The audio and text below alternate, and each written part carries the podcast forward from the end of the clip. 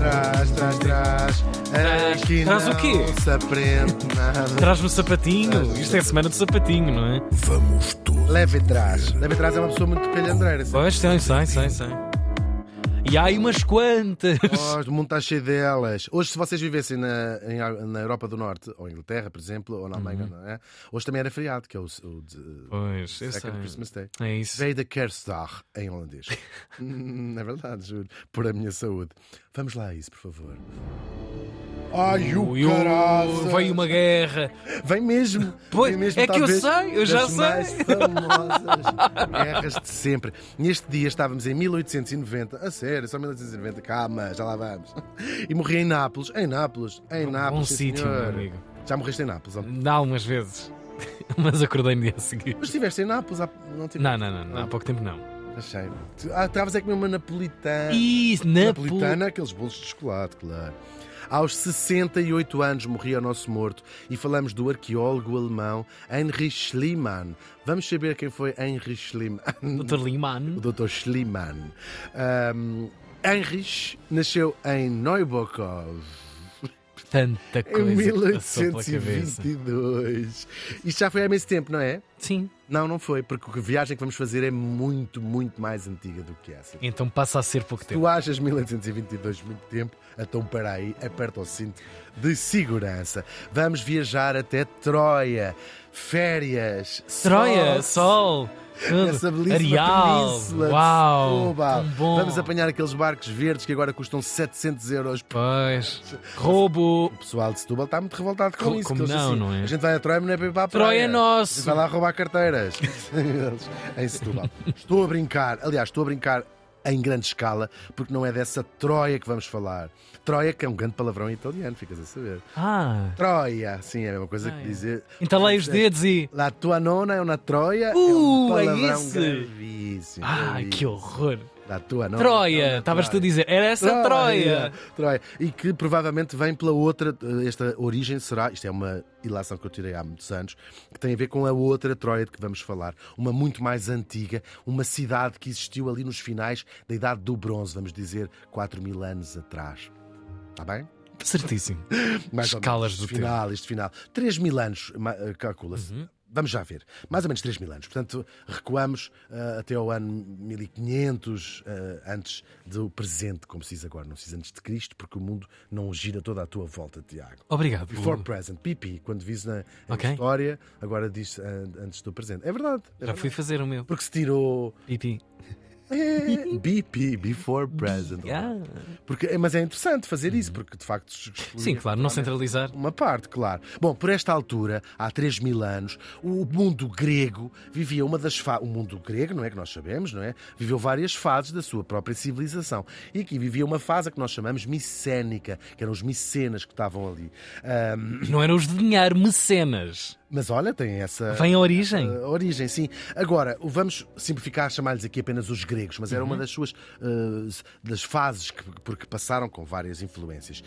É, é talvez a fase mais famosa do- dos gregos clássicos que- do que nos chegou. São eles que, é deste período, os seus palácios incríveis gregos. Também nos chega o linear B, que é o primeiro sistema de escrita do grego clássico. É assim que se chama, linear B. Já não é usado hoje em dia, mas é essa escrita que nos chega de- de- de- Sim, sim. dos gregos. E também muitas das histórias a que nós chamamos a mitologia grega, com os seus deuses, não é? os deuses, as deusas, os, os Zeus e os heróis. Claro, todo o nosso imaginário. É, é nesta fase que, Ok. que aparece e depois vai ser eh, escrita mais tarde. Claro, tudo gente ótima. Agora, mais ou menos no ano eh, 1200 eh, antes do presente, antes de Cristo, ou seja, há 3200 anos, os gregos envolveram-se numa guerra com um outro povo, os troianos.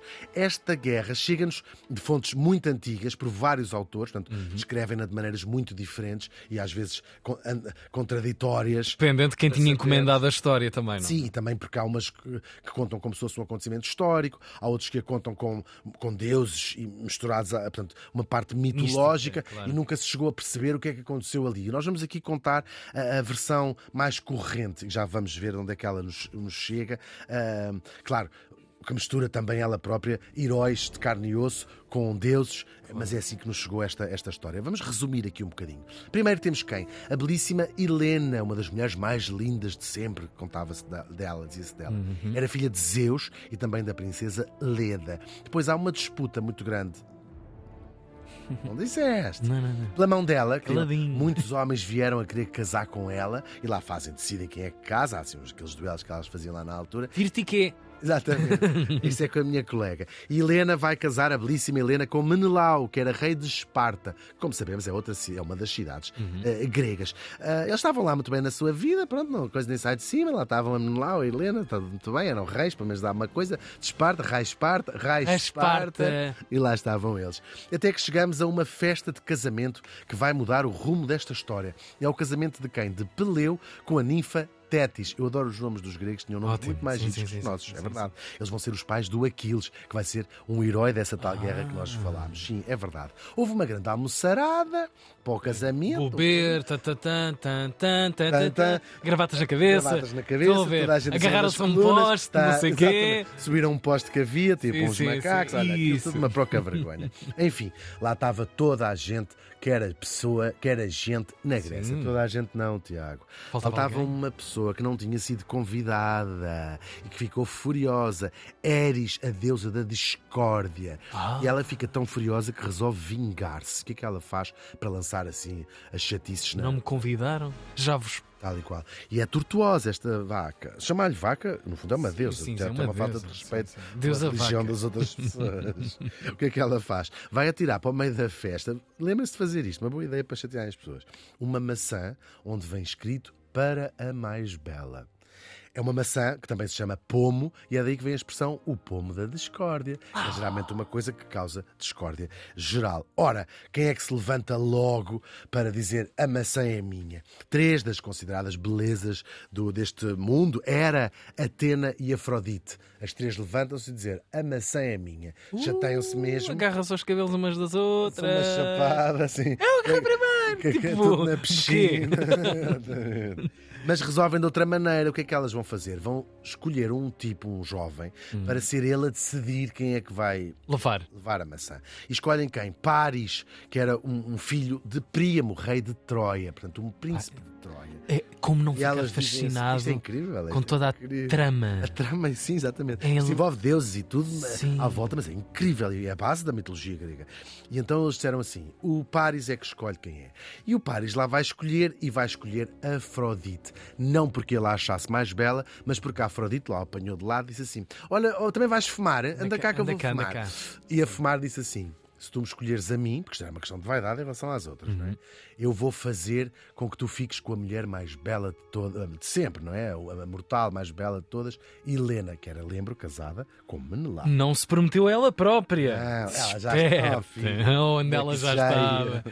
E Paris, com de olho em Anabela Helena, aceita e dá uh, assim, o, dito por nome, ou seja, escolhe sim, sim, sim. A, a Afrodite para lá ser. Perante Depois, todo para toda a gente. E ele falou okay. assim: estão a verem? Olha, chupa, disse ela às outras colegas, colegas belas. E é assim que Paris vai raptar Helena e levá-la para Troia. Não se sabe, as fontes antigas não, não dão bem aqui caso se ela foi uh, por livre vontade, se também se apaixonou por ela, se ele a violou e raptou. Um, a Afrodite, uma das maneiras que pode ter feito para cumprir a sua promessa é ter feito uns lá os feitiços que elas faziam uhum. para que Helena se apaixonasse por Paris e quisesse fugir com ele. O que sabemos é que ela foi de facto desapareceu dali e foi levada por Paris para Troia. E é assim que Menelau, furioso e despeitado, tinha levado a sua ah, mulher, pois. convocou todos os reis gregos, Agamenon, nós já ouvimos falar dele, Odisseu, ou Ulisses, que era outro rei também dali, juntam-se todos para se vingar de Paris e resgatar Helena para si. O que se segue é uma guerra e um cerco à cidade de Troia. E que guerra! Durar... Guerra terrível. Dez anos durou esta, uh. esta, esta guerra. Um, um empate técnico quase sempre, ou seja, a cidade estava sitiada, nem os outros cediam, nem os gregos que estavam ali debandavam, não é? Toma, toma, toma. A tua avó, a tua avó, a minha avó, a minha avó. Tumba, tumba, tumba. tava, tava, tac, tac, tac. Troia, Troia, Troia. Eles, sim, sim, sim, sim. Muito giro. Até isto é um dos principais acontecimentos da mitologia grega. Esta é quase um divisor de águas, esta guerra de Troia, que já todos ouvimos falar, claro. Isto porque é que é um divisor de águas verdadeiro na mitologia grega? Porque os próprios deuses do Olimpo, cada um deles vai escolher um lado. Há deuses que apoiaram os gregos e deuses que apoiaram os troianos. Portanto, isto é um, uns mitos fundadores da mitologia eh, grega. Ora, a guerra tinha chegado àquele ponto, 10 anos depois, onde não sei o quê, nem saía de cima Sim, de também. cima. Estava toda a gente assim, então não sei o quê, então não saem de cima, então e agora? Vamos acabar com isto. Claro, e os gregos têm um plano que todos conhecemos de cor, que é fingir que se vão embora, pegam nos seus barcos e vão-se embora. Deixando. Sim, a arrumar a coisa e fizeram porta- mesmo uma música. Sim, já estavam a dobrar. Nananana, assim uma sim, a fechar coisa e tal. Sim. A fazer as malas. Vais levar isso. A levar também as toalhas dos hotéis. Claro, Enfim, tudo, gregos é hora. gregos. que não escapa ninguém. E deixam à porta das grandes muralhas de Troia um presente, como em forma de pedir pazes, que era o quê? Um gigante cavalo de madeira. Um cavalo de madeira para os troianos fazer assim, tuba, tuba, tuba. O resto já sabemos. Os troianos aceitam, levam o cavalo para dentro e de lá sai uma pilha de soldados gregos que vão dar cabo da cidade e assim se vencem os gregos. A Guerra de Troia. Esta hum, história chega-nos sobretudo de duas, de- do- da mesma fonte, do mesmo autor, dois livros diferentes. Dois poemas épicos de Homero, do grande Homero, a Ilíada, que é o nome que os, que os gregos davam a Troia, Ilion, e por isso é que se chama Ilíada, ou a Odisseia, que é o nome do, do, do rei grego, Odisseu, que é o mesmo que Ulisses. Na tradição romana é, é este, a origem destes dois nomes, a Ilíada e a Odisseia, dois marcos fundadores da literatura Claro. mundial, claro. E durante os séculos seguintes, milénios mesmos, esta história foi tomada por boa. As pessoas acreditam. Era um facto histórico. A Guerra de Troia era um facto histórico, as pessoas acreditavam, contavam. Houve assim, havia Troia, havia isto e havia aquilo, e até sabiam onde é que Troia tinha ficado um dia, a cidade de Izarlik, na Anatólia, atual Turquia. Aí já a localização que estamos mesmo Já a falar. sabiam disso. Sim. Uhum. Troia era aqui, Troia era aqui. Na verdade, já tinha sido muitas cidades, passaram-se milhares de anos, não é? Pois. E, portanto, ali de 3 mil anos. quase, Entra é? povo, sai povo, entra povo, sai e qual. povo. E portanto eram muitas camadas, aquilo que nós em, em arqueologia se chama tel, que é um monte artificial que se cria pelas camadas que uma cidade vai tendo. Portanto, é arrasada, põe por cima, é arrasada, põe por cima. Este tel é como se chama um monte artificial causado desta maneira. Um, depois às vezes dá nomes a sítios, talvez o caso mais emblemático seja Tel Aviv, que é isso precisamente que significa. É, nós estamos sempre a descobrir coisas novas. E claro, agora, essa sucessão de cidades que se foram construídas em cima de Troia acaba por decair e na Idade Média era basicamente uma montanha com uma vaga aldeia onde as pessoas cultivavam ali. Tinha desaparecido Troia do mapa, Pois. verdadeiramente. Nem se ouve. Não tinha desaparecido do, cole- do No imaginário, coletivo, sim, é? mas já ninguém sabia onde é que era, não é? Ah, não tinha saído do coletivo, por exemplo, de uma certa criança alemã, o nosso Schliemann, que em miúdo leu a Ilíada, leu a Odisseia, fascinado com aquilo tudo, com a- com- como não ficar fascinado com a mitologia claro. grega, não é? E aos sete aninhos jurou assim: eu hei de encontrar onde é que ficava Troia, que tinha-se perdido essa, essa memória, claro. O caminho dele não foi fácil, a família era muito pobre, portanto ele não pôde ir para a faculdade, que era o seu sonho, não é? Estudar a história, a arqueologia, Uau. portanto ele não pôde. Então teve uma data de trabalhos. Ele andou mesmo de, de- de- de seca, correu seca e meca, trabalhou numa mercearia, depois magoou-se num braço, depois tinha que fugir do emprego porque queriam bater-lhe. Este tudo. Tudo. Para Ele sonho. Tudo, tudo mesmo. Ele mete-se como ajudante num navio que ia para a Venezuela. O navio naufraga. Ele escapa tipo, em cima de uma porta com a Kate Winslet. Bem, vou imaginar. Tem mais graça. Ele disse assim: sai daí, ó. A própria vida dele é, é épica também. É mesmo, vai dar às costas da, da, da Holanda, vai parar a Amsterdão. Em Amsterdão vai trabalhar para uma empresa de impor-export, de importação, que vai mandá-lo para São Petersburgo. E neste trabalho, já um bocadinho mais composto este trabalho, vai aprender muitas, muitas línguas. Num sistema que ele inventou, em que dizia ele, que devia ser um homem também incrível, que aprendia uma língua estrangeira para dominar vagamente em seis semanas. Tinha um método, como é que aprendia. Portanto, como é preciso de aprender isto, isto E aplicava da mesma forma Cada todas língua, as línguas. todas as aprender como uma, língua, uma linguagem quase informática, não é? Falava 12 línguas, muitas europeias, que do português, o grego, o russo e até árabe. E sem beber nada. E sem beber nada, porque também tinha negócios com, com gente de muitos Claro. sítios e, portanto, praticava. 1850, vai à Califórnia, no auge da febre do ouro. Tinha já lá um irmão. Depois vem-se embora, já rico, não é? Volta à Rússia, casa com uma, com uma mulher, já verdadeiramente, casa com uma mulher, assim, que fazia-se imenso na altura. Um homem verdadeiramente rico, e quando já é muito rico, é que se vai dedicar à sua paixão de criança, à arqueologia e à obra de Homero. Vai ser um inglês, Frank Calvert, que o vai convencer a dizer. Troia fica em Isardi, que era o que os antigos diziam que era aqui, de certeza que fica ele. Aqui nesta aldeia, Este é aqui, apiadeiro. filha, é aqui, filha, anda cá, escava-me aqui, se faz favor. Foi uma frase No das- dia- sim, entre eles dois, sim. dois, exatamente. E assim, no dia 15 de junho de 1873, começam a escavar, escavam, Uma atividade muito dispendiosa. muito dispendiosa. Ainda bem que ele já era rico. É que estamos a falar uma coisa mesmo. É mesmo, é mesmo, é mesmo. Imersivo. Mas compensou Dezenas de larga... pessoas. Sim, exatamente. Mas compensou largamente. Eles encontram os fabulosos tesouros em ouro, uma coleção que existe, não é? Começaram a tirar, eh, quando começas a tirar as primeiras camadas das cidades, esta não interessa. Oh, Isto é doutor! para o lixo. oh, doutor, o que Anda está a aparecer ver. aqui? mas se- ouro, ouro, ouro, joias, joias, joias, máscaras que ele próprio acreditou serem do rei Príamo, que é o pai de Paris, o gajo que raptou gajo a- a- Deu bronca com isto tudo. E assim chegaram à conclusão: encontramos Troia, ao fim de mil anos encontramos Troia. Este sítio arqueológico nunca mais parou de ser escavado até hoje, pode-se visitar algumas partes. Foram encontrados vestígios com quase 4 mil anos, que de facto datam aqueles vestígios a muitas, muitas cidades que lá existiram 10, 12, 13, em vários. Eh, períodos. Não se, ah, não se tem a, a certeza, ou seja, nem todos os historiadores e arqueólogos a- aceitam que o, o nível que ele encontrou seja de facto uh, o nível correspondente à Troia da, de- da guerra de Troia, uh, mas uh, unanimemente aceito que ali foi a cidade de Troia. Hoje é património uh, da Unesco, claro, da humanidade. Visitem que se puderem uh, visitar aqui esta zona da Turquia.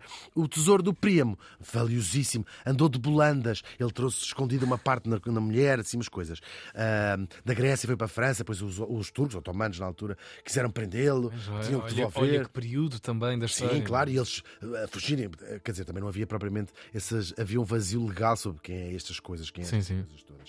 E assim vai andar de Bolandas até para Berlim, vai lá parar este, duas, acho que eram duas caixas gigantescas de- do tesouro do rei Príamo, Ah, e até vai acabar em Moscou, fugindo dos nazis, alguém o leva para Moscou durante a, a batalha de, de Berlim, enfim.